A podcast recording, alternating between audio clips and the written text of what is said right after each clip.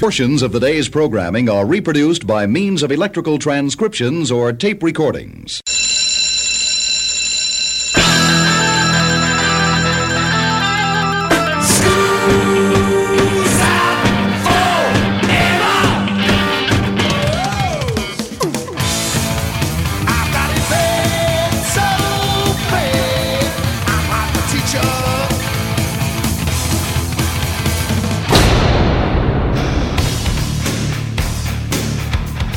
Time for school, Rock School, with your hosts, Dr. Joe Burns So you played the sackbut?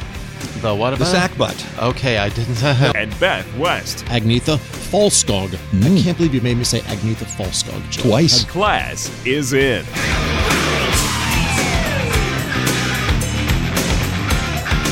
It's the Rock School Radio Show here, broadcasting from the campus of Southeastern Louisiana University. My name is Joe Burns, and once again in the uh, catbird seat over there, not Beth West. Who are you? Dan McCarthy again. Well, good enough. Thank you very much for sitting in. Uh, Beth, be here. still on uh, vacation. She is recuperating from working in the library. Tough place over there. That'll do it for you.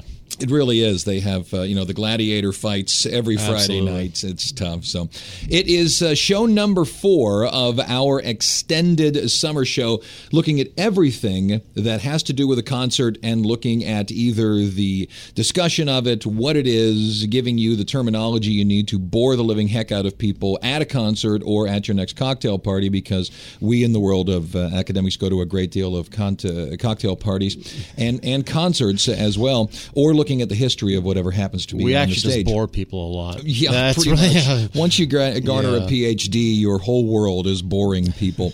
now, you wanted to play ecstasy or Yes. XTC. I never really know is is it is it ecstasy or XTC? I say XTC, but Really? I mean it's meant to be ecstasy. I, I guess, think so. yeah. Pushing the letters the most. So, in order to do that, the best way to to talk about it is to talk about the fact that they've quit touring because of uh, it's Partridge's stage fright. Yeah, Andrew mistaken. Partridge. He was their main songwriter, although they have other songwriters. Right. And uh, one tour, in fact, Oingo Boingo was opening up for him, and Mm-hmm. they were supposed to go on. And it turns out his wife had thrown away his Valium. That's not good. And he just went into a panic attack and couldn't do it. And he was just couldn't perform after that. He stopped performing, and uh, they went into the studio and continued putting out great work, but they just couldn't do the stage thing anymore. That's the only the Beatles get to do that. Know, you know, you know, ecstasy. does not get to do that.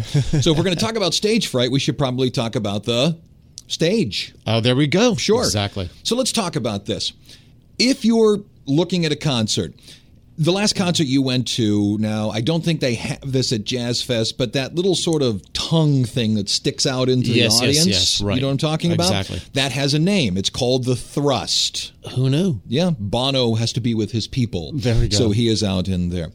Most people go to see what's known as either a promenade or an end on configuration of a stage. Now, a promenade means the audience moves at their leisure around the stage. This All is when people say, Well, I was on the floor. You're actually on the promenade. Got it. So, an end on is where the audience sits in rows directly in front of the performance. Okay. That's when you go to see something normally at like the Beau Rivage is sort of more in the round. Right. They sort of sit in a semicircle in front of the stage. They call that a half moon. Okay. Okay. Makes sense. And the traverse is where the audience sits on either side of the stage. Right. So those are some things that uh, you can play around with. Half moon, promenade, end on, traverse, and the thrust going out into the audience. Well, they're now doing a stunt. I think the Rolling Stones are, where they have a circular thing and they put people in the middle.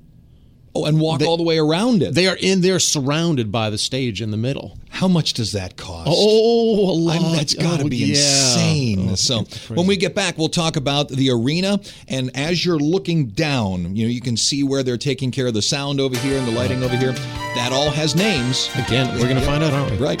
Ecstasy. Miniature Sun. Miniature Sun. That's right. Yes. We'll play right here on the School.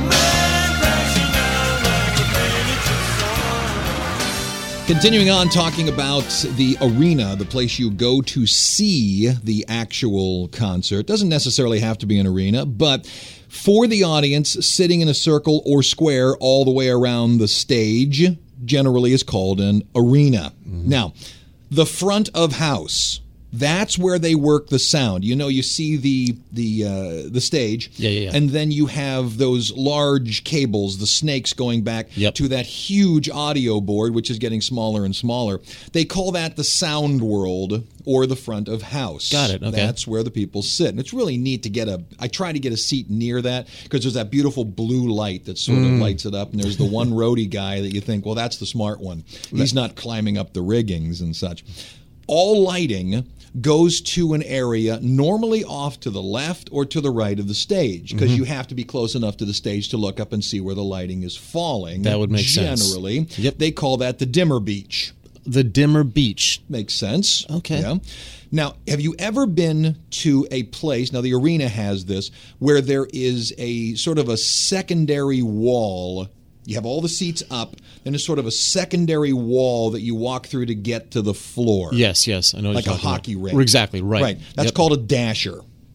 It's called the hockey rink. Right. Well, it, technically, it's called a dasher. All right. Now, the concourses are the areas where you enter into the building. That's also where you go get a soda, Yeah, or, yeah, you right, know, right, something to eat, that kind of thing. Then there are sort of the shortened hallways where you either walk through sliding doors or they have black curtains. Yes, where you you're enter into the physical area where Yes. the concert's going to take right. place. Any idea what those things are called? Um, entranceways. VOMs. V uh, a V A H M S. V O M. V O M. It comes from vomitories, which is, I know, I laughed at it too, which is the old Roman word for such an entrance. And it gets nicknamed that way because you sort of vomit the audience into the place. I I'm- thought it was I'm the not kidding. access for people to go and vomit when they've. Uh, had that- yeah, because when I was younger, I used to do dumb stuff like that. Let's Yeah. drink a whole lot, then spend a whole lot of money, Money, for a right. concert. Dummy, not anymore. Not a good idea. No, I need to be nice and straight. So there you go. There's more things that you can turn to the guy next to you and say, "Did you know?" Shut up. There's a concert going on. This is only rock and roll. That's this it. doesn't happen for classical or jazz or I mean, and not even. No. It's it's this is unbelievable. It only happens in No. rock. Sure. Here's Johnny Cash. It's a backstage pass right here on Rock School. Hello, I'm Johnny Cash.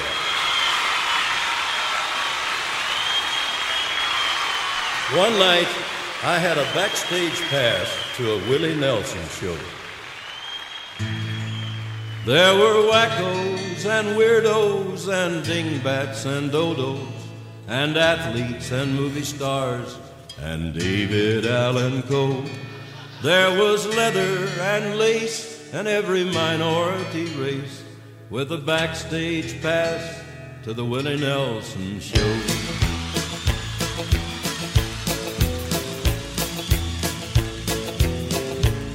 Kristofferson got an offer for a movie. Promoters closed another deal or two. Nelson show. I wish you could have been there. Well, maybe you were.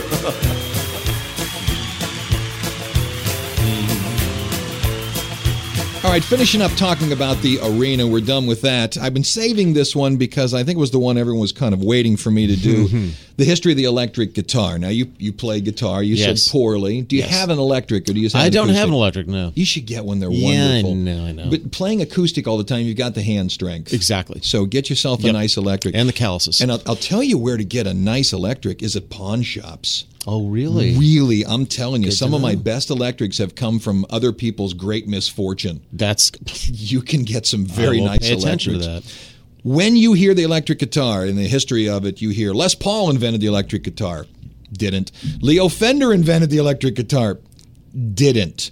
Here is the reason that most people believe those two invented it. Well, because Les Paul took his electric guitar to Gibson and said, you know, please create this. Well, they laughed him out of the room. They had already had electric guitars. Gibson did for the longest time Okay. the Leo Fender uh, Stratocaster, Broadcaster, Telecaster, was the reason that Les Paul was even brought back in to Gibson. But see, all of these guys were long after the electric guitar was even created.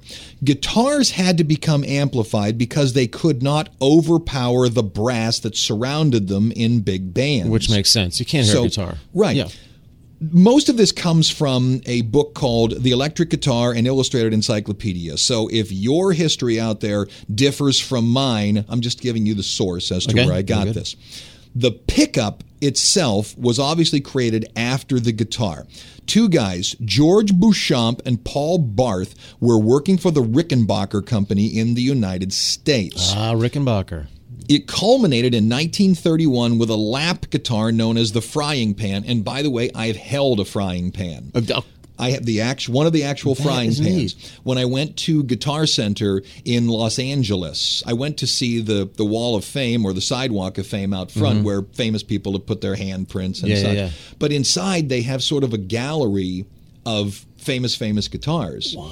And I told the guy I was a disc jockey in, in New Orleans and, and built this show up to be far more than it actually is. And he said, Well, come on down, we'll show you this stuff. And I knew about some of the guitars, and I asked him if he had a frying pan. And he did. That's And cool. God bless him, he took it out of the case and let me hold it. Did you play it? Oh no! Okay, good, yeah, no, so you just sort of- oh, right, right, right. Held it like a baby and then Yeah, gave it back to it. him. But it had one of the original pieces, and it was a lap guitar because when guitars were first being amplified, you held it on your lap and played it sort of in a Hawaiian tone Okay. back and forth.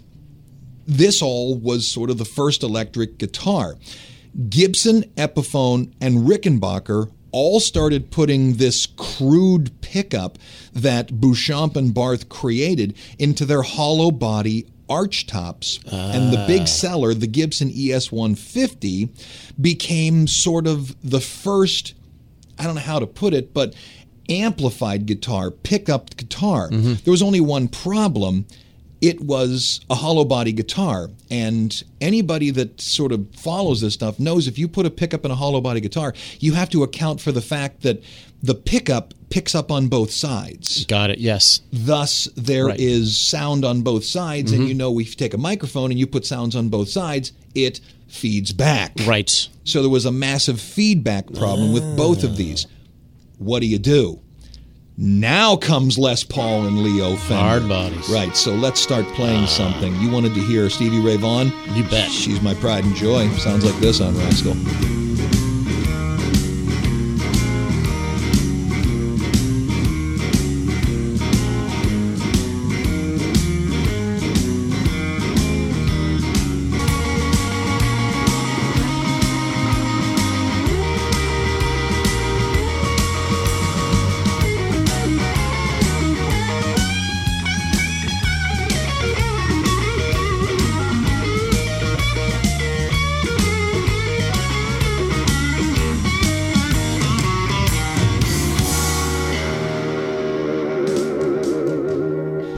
All right, first break here on Rock School, and uh, we continue talking about the history of the electric guitar.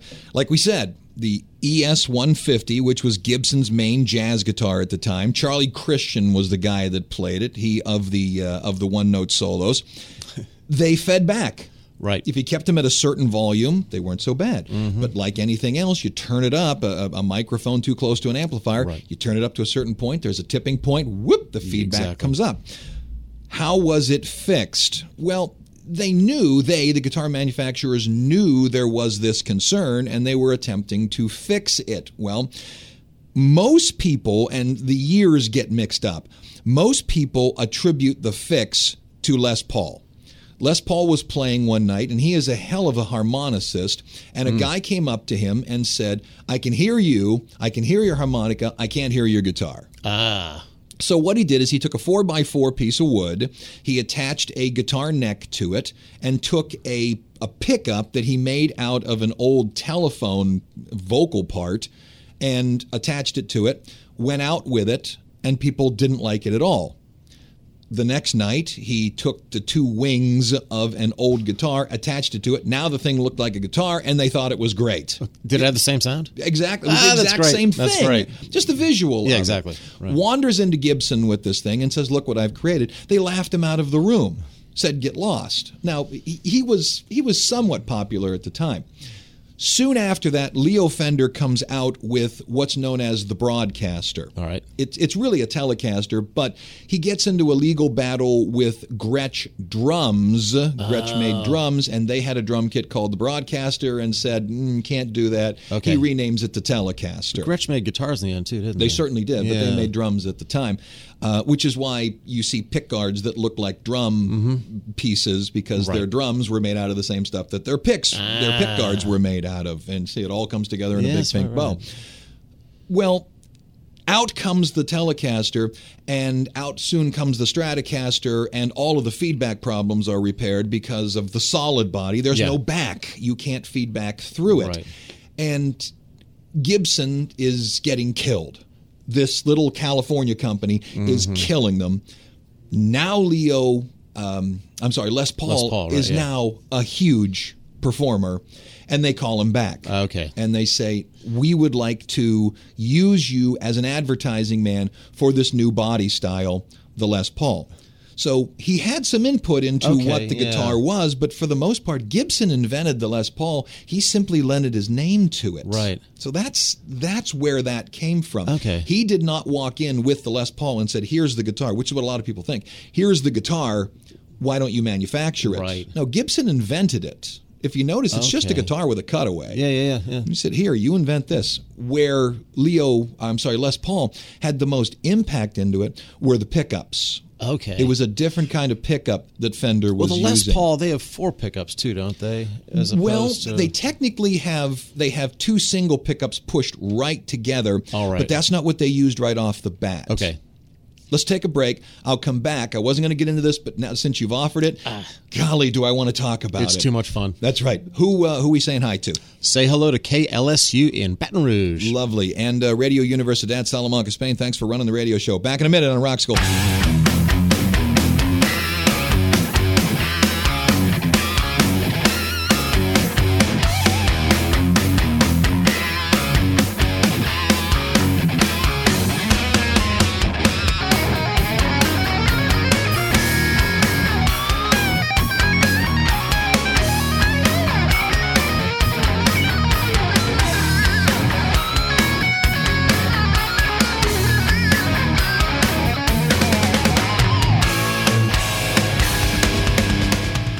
Give you a couple dates as we talk about uh, the electric guitar. It was 1952 when Gibson brings Les Paul back in to have him endorse the Gibson Les Paul.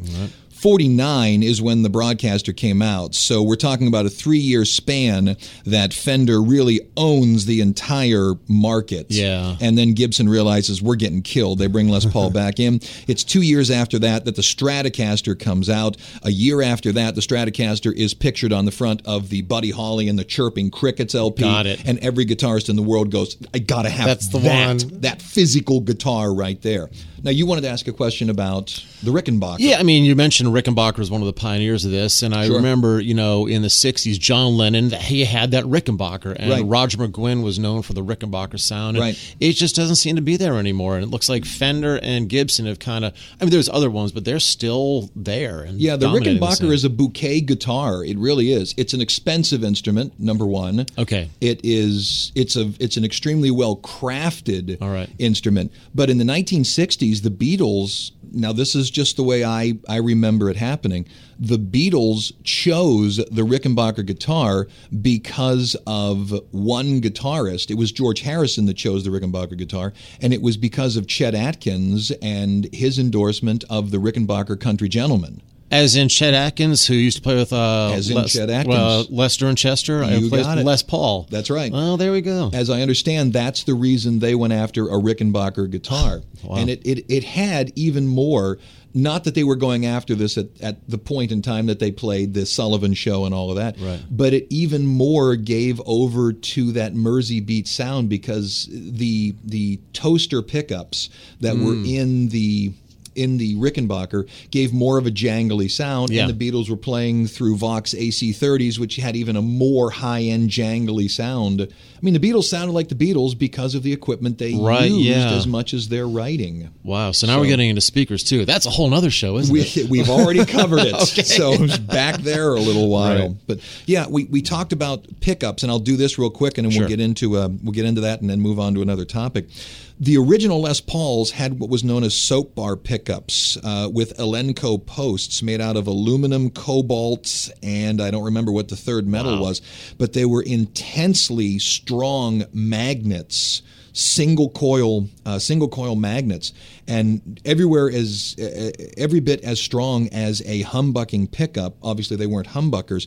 And I've played through guitars that have these humbucking pickups. In fact today still a lot of metal guitarists will have a a soap bar pickup up at the bridge because they are hellaciously strong pickups. Um, however, they don't have a humbucking uh, setup, and still you can find people who will get a Les Paul, pull the humbuckers out, and put these original soap bars in there. So they were, you know, if you wanted a Les Paul, it was much fatter a sound than a Stratocaster. It still is though. It is. It- it- yeah, It's built to still be that way. Yeah, it is. It's a That's a question. What do you want? So So exactly. Speaking of Rickenbackers, a guy who is known for his Rickenbacker, you mentioned the Beatles, you mentioned Roger McGuinn. Mm-hmm. Um, how about Peter Buck? Peter Buck. Oh yeah, REM Plays Uh, nothing but Rickenbackers. Yeah, and plays them beautifully. Yep, Fall on Me. This is REM on Rock School. There's a problem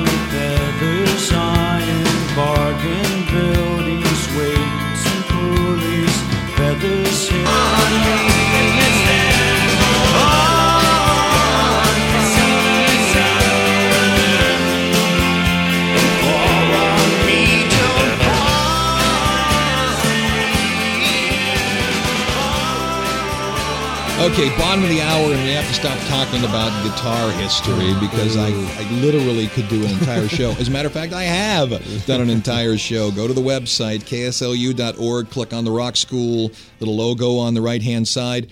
Go to episodes. There's everything we've done uh, here on Rock School, and you will find history of the electric guitar. And for an entire hour, just nothing but the history. But need to move on.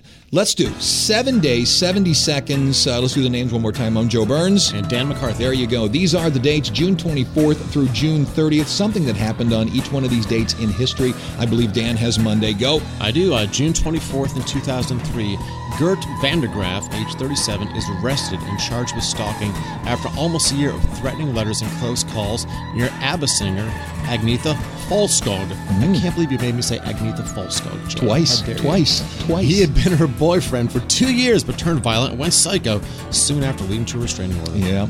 June 25th, 2013, Michael Jackson is rushed to Ronald Reagan Medical Center at UCLA, where he's pronounced dead at 2:25 local time. It's later learned that the cause of death is a mixture of Demerol and propofol administered by physician Conrad Murray. June 26, 2008, Total Guitar Magazine voted Celine Dion's version of ACDC's You Shook Me All Night Long as the worst cover of all time, as it should have been. as it should have been. Oh. June 27, 2013, following the death of Michael Jackson, iTunes reports that their top 10 tracks contain eight Michael Jackson tunes, and their top 20 tracks contain 11 Michael Jackson tunes. June 28, 1969, Crosby, Stills, and Nash released their first album. Right, and uh, I believe it's Crosby's head that later is released uh, and taken out, and a horse is put there. I did not know that. You ever seen that? No. The, uh, the re-release? That's yeah, right. cute. June 29th, 1965, Stones, Charlie Watts buys a 16th century house that once belonged to the Archbishop of Canterbury. Something tells me non-religious things were going on while Yeah. Charlie lived there. and then finally, June 30th, 1977, Marvel Comics releases two comic books based on the group Kiss, printed in real Kiss blood. Oh? They did. Do you I- believe that? Oh yeah, they Okay. actually showed it on TV. The, the group Kiss showed up in full kabuki makeup, and they all had blood drawn. Went over to the printing press where the oh, red ink was, Yeah. and then squirted the blood into the thing. Can you even imagine that being allowed? That is rock and roll. Was that OSHA rules Oh, or something would get in the way? All right, we're done with the guitar. Let's move on to You go, you see a band, the guitarist is playing, he takes his foot and he stomps on something, Yep. the effect pedal. Let's talk effect pedals. Very cool. The earliest effects were probably simple echo and reverb made by either going into a big giant room or putting the sound to a plate, I- literally a giant plate, say 10 feet by 7 feet tall. The plate that was inside of the uh, recording studio where uh, Phil Spector used to play and used to record was said to be a monstrous thing. What you would do is you'd put sound to it, hook a pickup to the plate, the plate would vibrate Ah. and it would create reverb. So you would actually distort the real sound wave and Exactly then pick it up, that. as opposed to distorting the electronic signal. Exactly that. Neat. Sure. Uh, Gibson and Fender began to make reverb and echo boxes that worked by running sound through huge transformers in the 1950s. Hmm. Of course, you couldn't move this around. Gibson then began putting springs in their amplifiers. I had one of these. Oh, it was really neat. That is neat. I had a. Uh, it wasn't a Gibson amplifier. It was a Roland amplifier, but it had a spring in it. And I found that if I hit the top of it, the spring would would create additional reverb. That's- and when my band played the Ocean, if I would you know increase the amount of it, the reverb would sound like waves coming Whoa. up and the band would sort of stand there and watch me do this so it sounded like the waves were coming and then ba-da-da-da-da, and right into the song which was I That's guess kind of neat once transistors were invented you know you didn't have to have tubes anymore Yep, yep, you yep. could digitally push the sound Change the forward world. the pedals started to come out. That was in 1962. The first transistorized guitar effect was in 1962, and it was called the Maestro Fuzz Tone. All it did was take the sound, double it, put it against the other sound, and it distorted it. Just that. Okay. Okay, where do you hear it? In the 1965 recording of the Rolling Stones, I Can't Get No Satisfaction. Listen closely. When they get to the chorus, and Mick begins to sing I Can't Get No, listen real closely. Right before the chorus starts, you will hear this is how poorly these things were made. you will hear the click of the fuzz box start. Once you hear it, you'll never be able to unhear it. Oh man, I can't wait. You will hear the click of it start. Then the guitar will be fuzzed, and at the end of it, if you listen close enough, you'll hear it click off. I swear. I believe you. Once you hear it, you'll never unhear it. Here's Mick and the boys. Can't get no satisfaction. Listen to the Maestro Fuzz Tone pedal from 65 on Rock School.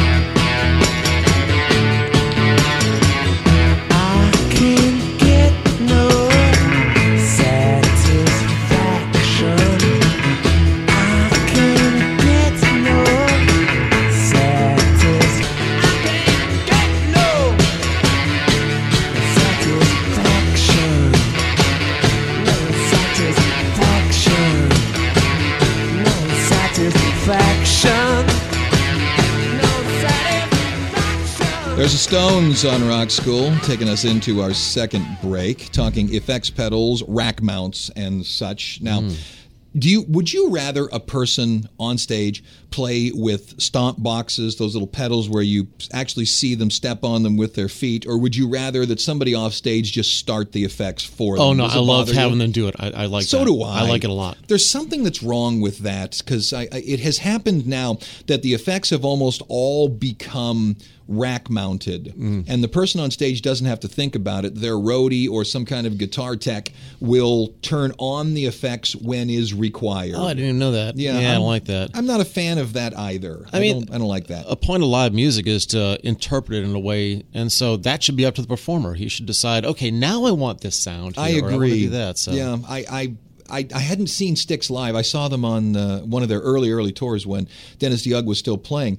But their their last tour, where they were playing both their Pieces of Eight and Grand Illusion uh, albums, both the guitarists Tommy Shaw and, and um, J.Y. Young never had a stomp box on stage, but all of their effects occurred. So blatantly, somebody off stage is turning on the effects when required.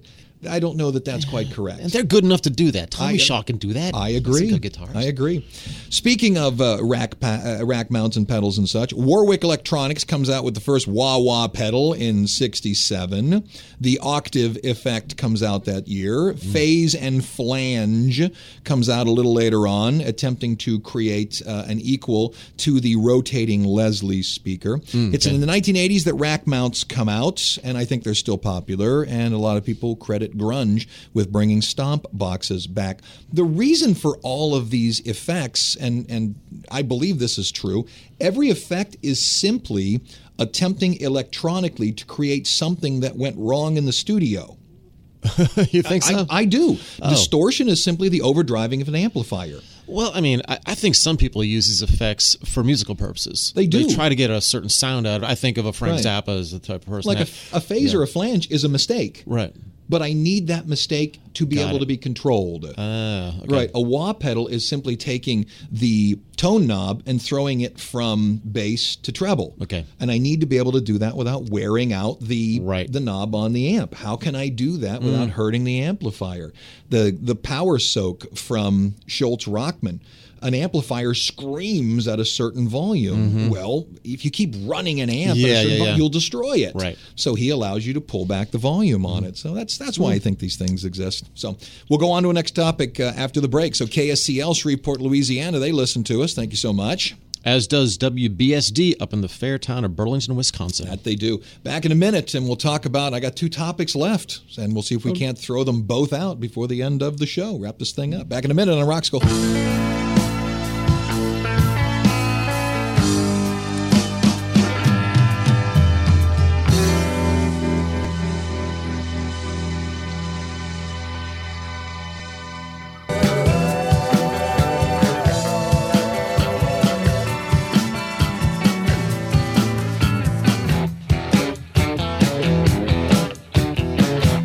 All right, coming out of the break, let's go to a new topic. I only have two left here, and let's talk lighting. A friend of mine on campus stated you can pretty much do an entire show on one specific light when it comes to rock and roll. And I have a lot of notes here, but I'm going to try and just pare it all down hmm. into one shot.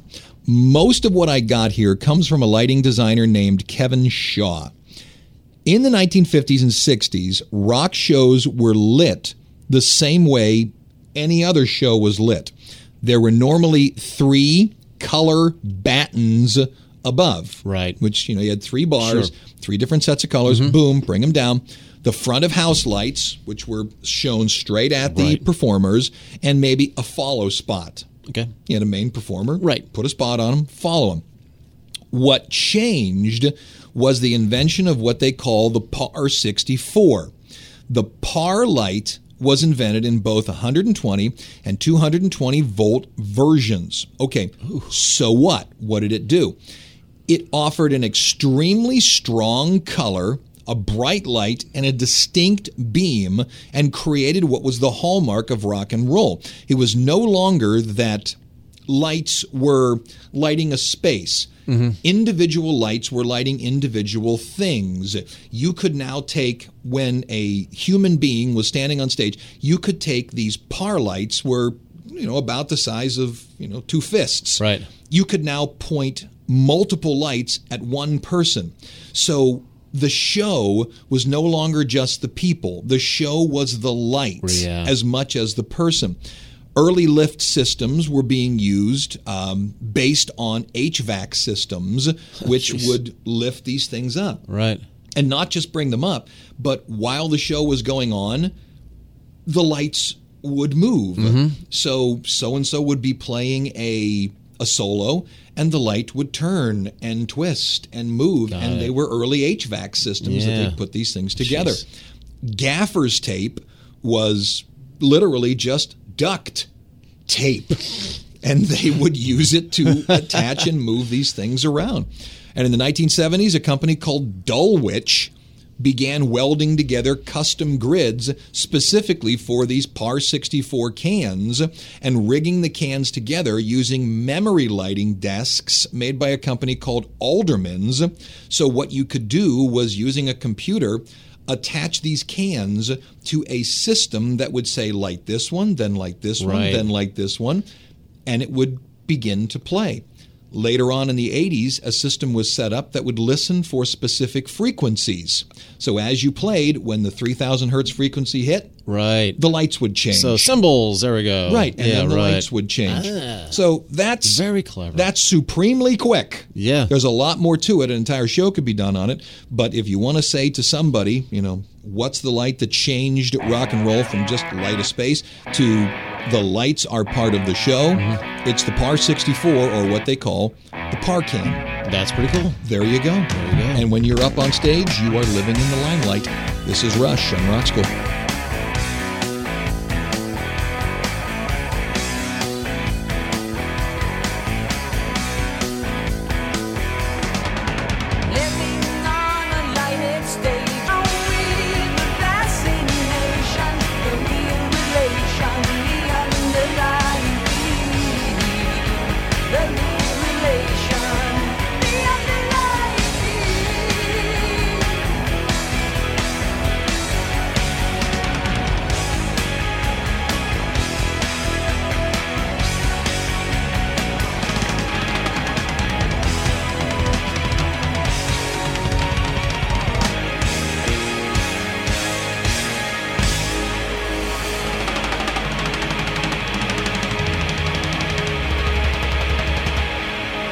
Last break here on Rock School. Once again, thank you for sitting in. Dan McCarthy, our plasma physicist. Really appreciate it. No problem. Hope to have Beth back soon. Uh, I think so. I think next week she'll be back. Great. We have one more topic to wrap up this extended show. We uh, we did in the first show we did. Uh, I think it was trumpet. Mm-hmm. We then did saxophone in the second show. Now we have to wrap up the three-piece horn section of anything on stage. Trombone. You've never played trombone, have you? I've, I've mucked around with it, but not did really you? played it, so no. you played the sackbut. The what The about sackbut. Okay, I didn't. No, you didn't see that one coming. No, I didn't see that one coming up. That was its original nickname when it came out in England, if that's where it was invented. I Nobody's really sure where the silly thing was invented. Hmm. Uh, it says here it might have roots in China somewhere in the 15th century. Then another person states that it might have been invented in the Flemish area of Burgundy in modern day France in the 15th century. And other people say that there was an instrument called the sackbut that looks similar to it, uh, invented in uh, England somewhere around 1450. So I'm willing to go with the sackbut. That works for me, yeah, we'll it does. The yeah. sackbut theory, ladies and gentlemen.